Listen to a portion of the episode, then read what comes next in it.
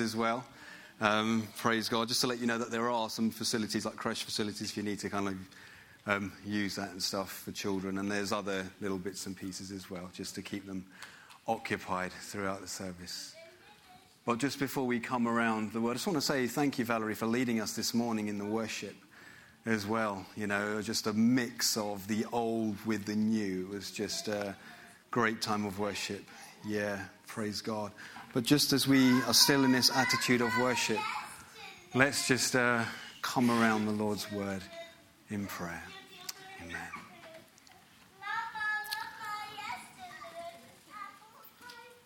Father, we want to thank you for this wonderful privilege that we have of gathering around your word. And Lord, I just want to pray right now, Father, that, uh, that as we gather, Lord Jesus, will you open hearts? Will you open minds? Will you anoint my mouth, Lord God, Father, to be a vessel and a conduit for all that you want to say and speak to your children this morning? And Father, we pray for open hearts. We pray, Father, for a, a thin atmosphere, Lord, between heaven and earth this day, God, that you may just reach down somehow and touch hearts and minds. And Father, will you, Lord, do all and everything that we do today, Lord, may it all be done to the glory and praise of your name. In Jesus' name. Amen. And amen. In the year 1440, a German inventor by the name of Johannes Gutenberg invented the humble printing press, which later launched the Reformation and transformed Europe along with the rest of the world. And the year 2007 was a similar year also. Because a man named Steve Jobs, he launched the first ever iPhone into the world. In the same year, Twitter went global and Facebook really took off as they welcomed anyone with a valid email address. And funnily enough, it all began as a young person's thing, but then afterwards, parents and grandparents joined Facebook, causing the young people to mass migrate onto other platforms like Snapchat and Instagram, etc. And so, with the rise of technology and with the explosion of social media, 2007 became known as the official year of the digital age. Now, don't get me wrong, I think technology is great. However, the downside to it all is that our brains have been rewired to the point where many have become addicted to their mobile devices. In fact, there was a study that was conducted in 2016.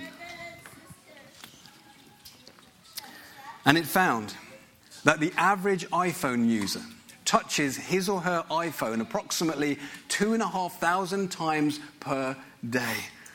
And that applies to all smartphone users as well. Now, I'm sure that that number is significantly higher given that we are seven years on. True? Now, you may say, well, Rana, what's the issue with all of this? Well, this milieu of distraction and addiction is robbing us of our ability of being present to ourselves, to one another, but more importantly, to God. And so, continuing on with the rhythms of grace and Sabbath today, I would like us to explore the often overlooked practice of silence and solitude. And that's the title for this morning's message. And so, if you have your Bibles with you, then please open up and come with me to the Gospel of Matthew. And we're going to read from chapter 3 in verse 13 to chapter 4 and verse 3. And it says this Then Jesus came from Galilee to, jo- to John at the Jordan to be baptized by him. But John tried to stop him, saying, I need to be baptized by you, and yet you come to me? Jesus answered him, Allow it for now, because this is the way for us to fulfill all righteousness. Then John allowed him to be baptized. When Jesus was baptized, he went up immediately from the water. The heavens suddenly opened for him, and he saw the Spirit of God descending like a dove and coming down on him. And a voice from heaven said, This is my beloved Son, with whom I am well pleased. Then Jesus was led up by the Spirit into the wilderness to be tempted by the devil. After he had fasted 40 days and 40 nights, he was hungry. Then the tempter approached him and said, If you are the Son of God, tell these stones to become bread. And we will stop right there. Praise God. Now, I'm sure you know this story very well. But what I want us to hone in on this morning is the first thing that our Lord does immediately after he is baptized. In that, he doesn't immediately go onto social media and post a selfie with the hashtag baptized by cousin John. No. But immediately, he goes off into the wilderness. Now, the word for wilderness in the Greek, it is the term eremos. Can you say eremos? eremos. Well done. And it's spelt E R E M O S. And this word, it can have a number of different meanings. As in, it can be translated as the wilderness or the deserted place, or it could be translated as the solitary place, the lonely or the quiet place. And in all four Gospels, we find a number of stories relating to our Lord's relationship with the Eremos. And so, beginning with our passage in Matthew 4, it says, Then Jesus was led up by the Spirit into the wilderness to be tempted by the devil. Question Why would the Spirit lead Jesus into a place where he is wide open and vulnerable for attack. I mean, one day we know that our Lord is going to have to go toe to toe with the devil, but why now, especially as he is about to fast for 40 days? Now, as a side note, I've been to this location where it is believed that our Lord fasted, and I can tell you it wasn't a very pleasant place. Because the moment we got off of our lovely air conditioned coach, I was like, quick, get me back onto it. Because the sun was so blisteringly hot that I couldn't even take being out there for 40 minutes, let alone for 40 days, like our Lord, without any food or water. And so, back to the question why does the Spirit lead Jesus to a place where he is vulnerable and wide open for attack? That was the way in which I used to read this text. But then John Mark helped me realize that actually I had been reading it wrong. Because the eremos isn't a place of weakness but rather it is a place of great strength. Because it was in that place of silence and solitude that our Lord was primed and prepared and focused to now usher in his kingdom. That's why the Spirit led our Lord in to the wilderness. Hallelujah. Now, going into the Eremos, it wasn't a one off event for our Lord, but rather he repeatedly would return to that place and he would live out of it. Take, for example, Mark chapter 1. It's essentially our Lord's first day on the job as Messiah, as it were. He's up early in the morning. He's been out ministering all throughout the day, casting out devils, healing the sick, and proclaiming the kingdom.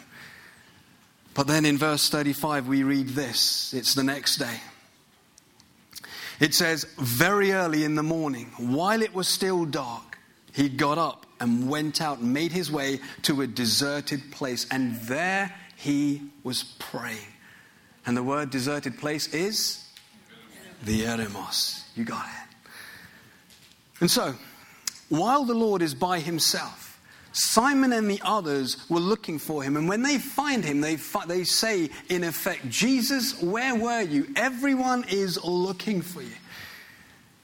And then the Lord replies with, Let us go on to the neighboring villages so that I may preach there too, for this is why I have come. Glory. Note a couple of things. Firstly, it was in that place of silence and solitude with the Father that our Lord is able to discern with crystal clarity what he is to do next. In that he says, Let's go to the neighboring town because I must preach there also. Secondly, after a first full on day as Messiah, the Lord, he ends day one and begins day two from the Eremos. And so to repeat, the place of silence and solitude, it isn't a one off event in the life of our Lord, but rather it is a constant rhythm. Amen. Allow me to give you one more. Mark chapter 6. It's where the disciples have their first taste of divine power as they are given authority and are sent out to basically be like Jesus, to cast out devils, to heal the sick, and to proclaim the kingdom. And when they return from their mini mission, as it were, they are absolutely buzzing. That the demons were fleeing from them and that devils were subject to them. And I'm sure that the Lord would have rejoiced over them all, kind of like a parent rejoicing with their children. But then in verse 31, seeing the hordes of people gathering, that they didn't have enough time for them to catch their own breath or even share a meal together, the Lord says, Come away by yourselves to a remote place and rest for a while. And the term remote place is the eremos. Yeah. In other words, the Lord doesn't say, I can see that you're exhausted. So just kick back, relax, and watch your favorite show on Netflix. Doesn't say that. Because instead, but rather he says, come away into the eremos.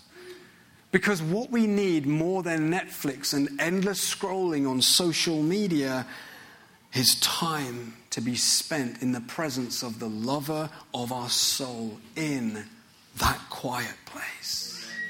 Amen. Now, as previously mentioned, this pattern of retreat and return, retreat and return, was a regular rhythm in the life of our Lord. And it's a rhythm that has commonly become known today as the practice of silence and solitude. In fact, I love John Mark's definition of it when he says that it is intentional time in the quiet to be alone with ourselves and with God. And then he goes on to give us a word on each. And he says that silence is pretty much self explanatory. But there are two dimensions to it. Namely, there is external and internal silence. Now, in order to get external silence, we may have to retreat to a quiet corner in the house somewhere or to an open field or a park just to get away from the background noise, be it the TV, the washing machine, or the noisy neighbor next door. But that kind of external noise, it can be easily remedied and resolved by us changing our geographical location physically, right? But then there's the internal noise that goes on within. You know the one. It's the internal chatter that constantly plays out and takes place in our mind where our inner critic is constantly calling out our flaws and telling us that we're not quite measuring up, that we're not good enough, we're not smart enough, not pretty enough, or cool enough. Oh, how so many of us would love to silence that voice. Am I right? And so, silence is where we get free from the external and the internal noise. In other words, sheer bliss. Amen. And then there is solitude. And just to clarify, solitude doesn't mean loneliness, because as Richard Foster puts it, he says, loneliness is inner emptiness, but solitude is inner fulfillment. You see, living in a world where there is constant flux and noise, it can be a real challenge for us to stay and remain grounded. Because the world around us seems to be given over to the madness of rush and hurry, where everyone wants everything like yesterday, right? And there are times when it can seem like a bit of a thrill, where everyone is ducking and diving, weaving and dealing, and moving and shaking. But eventually, it will all end in tears. Because essentially, we are not omnipresent and we cannot be everywhere at once because we are not God. And if we try to be, it will wreck us and ruin us. And so, in silence and in solitude, we are able to decompress from an overstimulated world and we are able to slow down just long enough to check in on ourselves, to reflect on our thoughts and our emotions that perhaps we have been trying to avoid. Now, I understand that that can be quite a scary place, especially when we are confronted with the self the good, bad, and the ugly of our own hearts, where our insecurities as well as our idols begin to come to the surface. It can be very uncomfortable indeed. What's more, is that in this practice of silence and solitude, our hunger and our desire for God, or perhaps the lack of it, will also come to the surface as we get a spiritual reality check. However, as we persevere through this practice, we will once again be able to hear the still small voice of the Lord speaking to us, cutting through the cacophony of competing voices. And as we turn away from the idols of our heart, He will once again receive us once again. And just like Jesus, we will emerge from that secret place more victorious and more glorious than ever before, being clothed with Him. Amen. You see, if we neglect the eremos, then the more distant to God we become. And the more we resist the quiet place and even our quiet time, the more vulnerable and susceptible we become to things like food, alcohol, porn, or you fill in the blank. Right? And so, the Lord, seeing our plight and knowing exactly what restores our soul, He says, Come away with me and rest for a while in the eremos.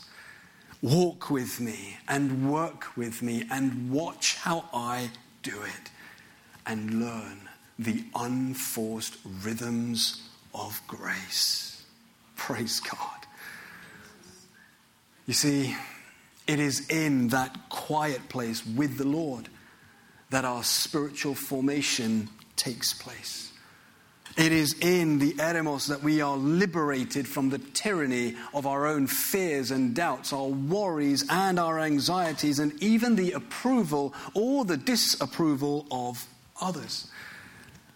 Because it is in that place that we come home to ourselves, but more than that, we come home to a loving Heavenly Father who is absolutely besotted with you.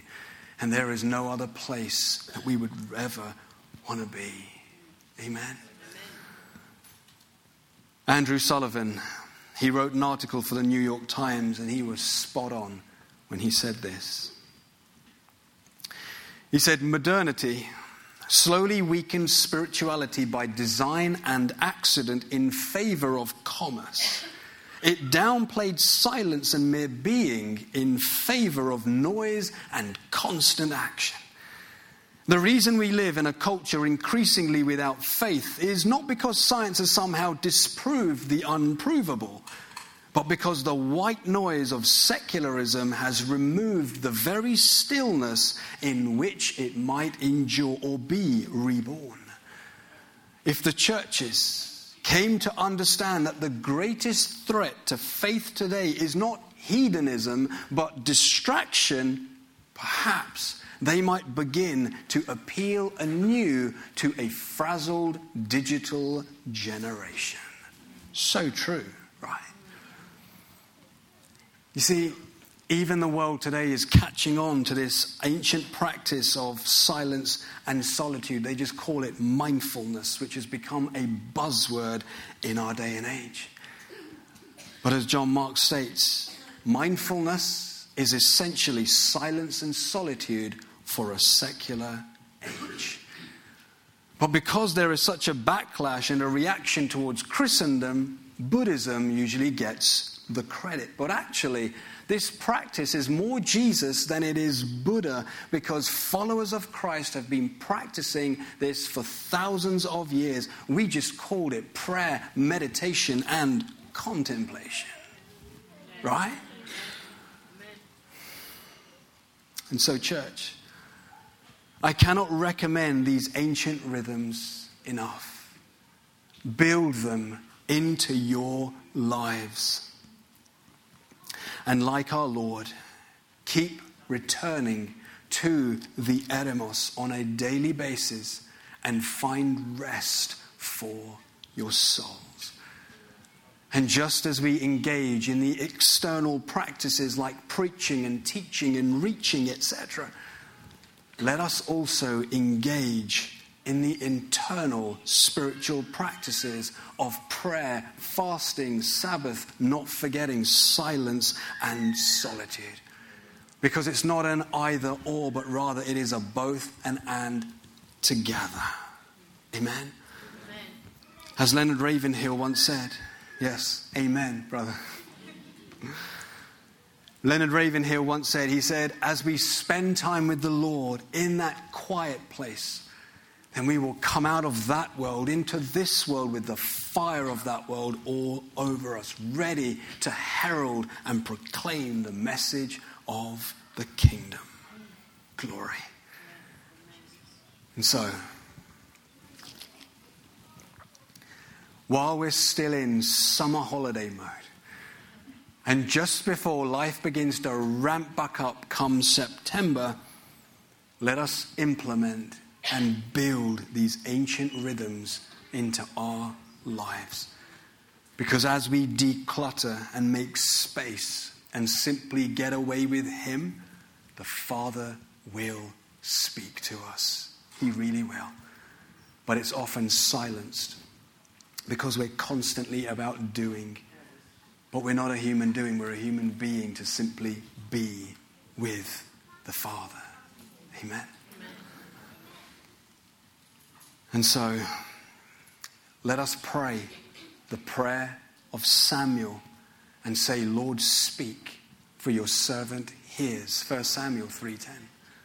And let us, like Elijah, get quiet enough that we may hear the still small voice of the Lord speaking with us.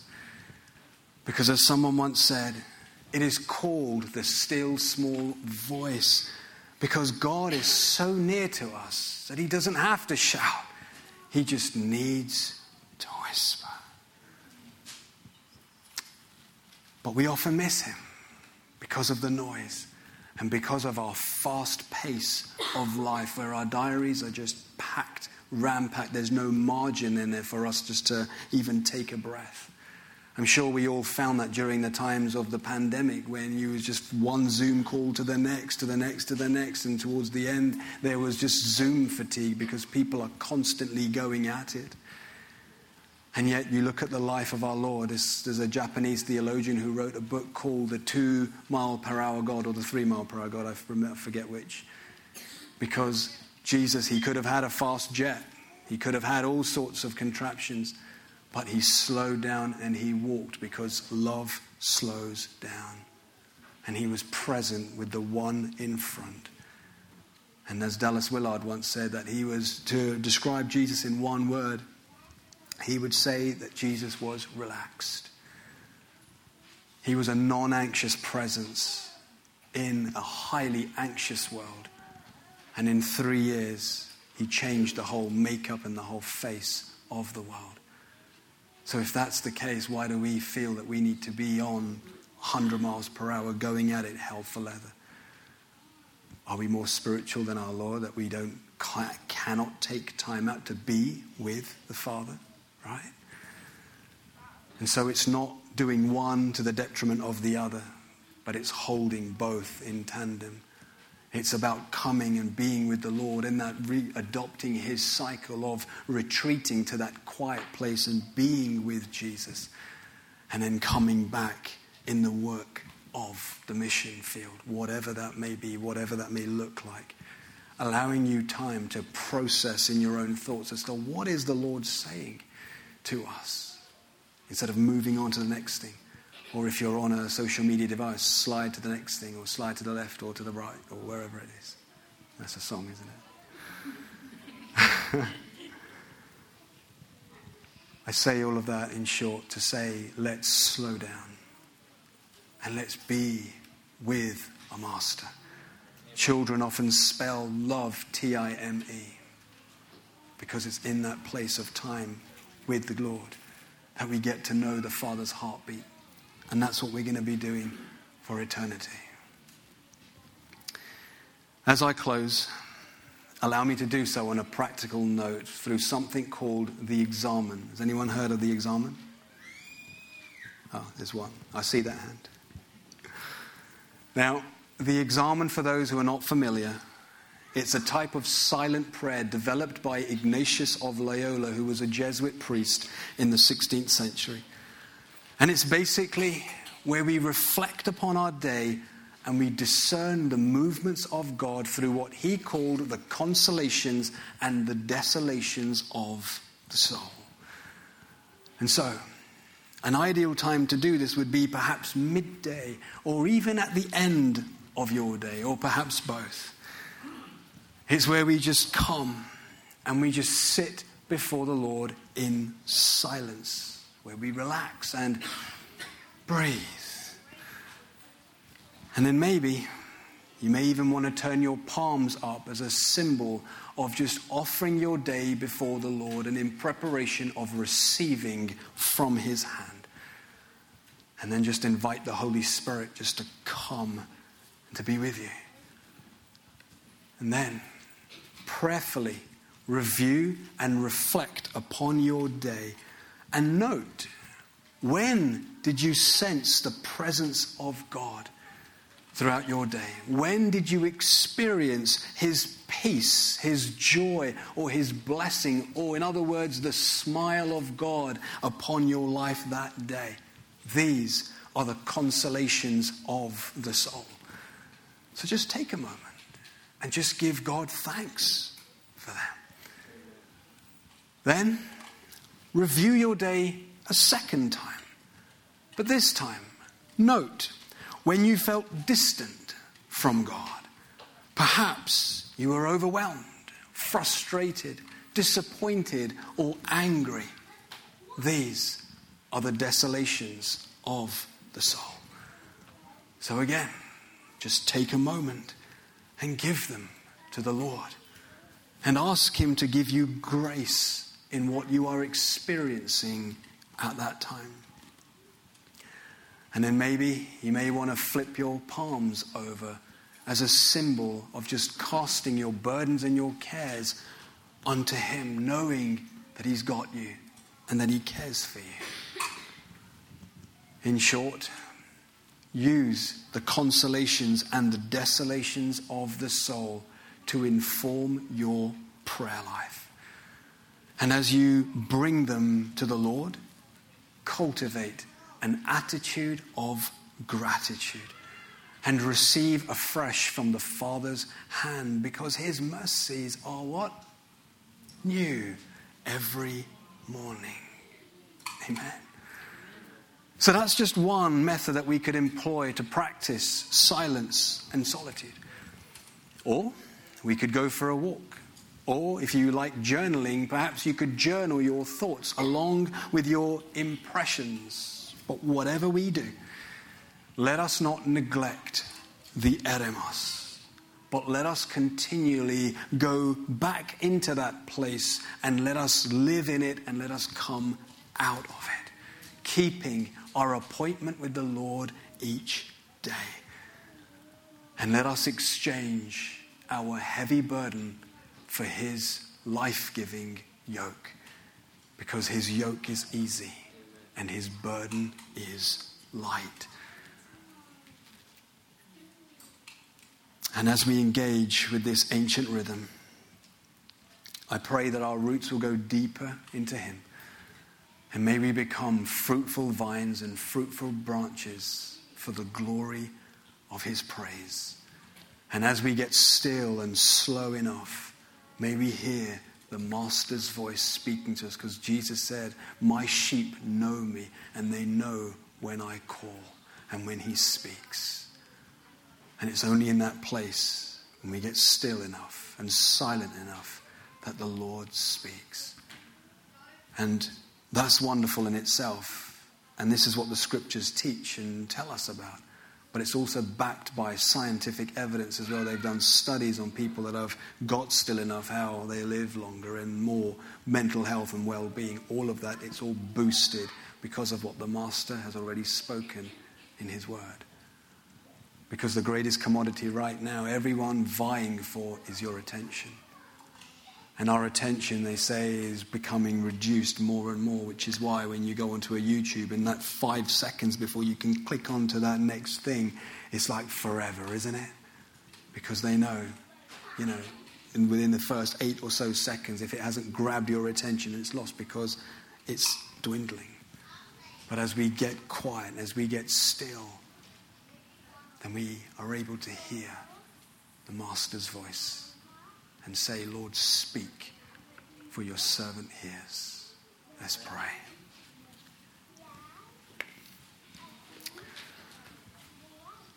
Hmm.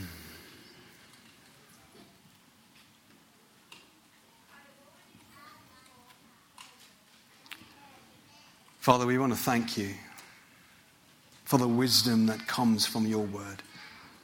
That it not only speaks, Lord God, to our mind, but it also, Father, provides remedies, Father, for our spirit and soul and body as well.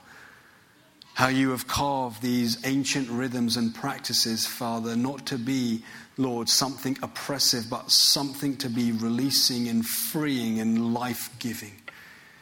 And Father, I pray, Lord, that as we, Lord, try to practice these, we will never perfect them, Lord. We're always on that journey. But I pray that as we begin and start, Lord God, Father, even small, whether it just is to remain silent for two minutes to set our countdown timers, or five minutes, extending that, just as we carve out that time and make time for you. Father, I pray, Lord, that you will meet with your children this week, Lord.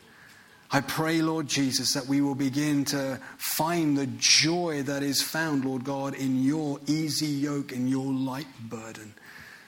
God, we pray that you will revive and refresh our soul, Lord Jesus. That God, that just as through the practices of prayer and fasting, we're able to cut out those things, to get still enough, Lord, to, and um, as we do those things, and as we begin to reintroduce food in, back into our diet, Lord, we do so mindfully knowing what is good and what isn't, because before that, we're just consuming everything and anything, and before then, it just, we become unhealthy, etc. But Father, I just pray from a spiritual perspective that as we get still enough, as we get silent enough, Lord, that we will know the things that we need to perhaps cut out of our lives and the things that we know that we should be doing more of, Lord, that we will incorporate more of that. But above all, I pray that we will meet with you. And Father, we will be led by the sovereign spirit of grace, Lord God, into fresh pastures, Lord God, knowing you more, Lord, and being known by you in that secret place. So, Father, we bless your wonderful name and we give you all glory. Give us grace in the weeks to come. In Jesus' name, amen.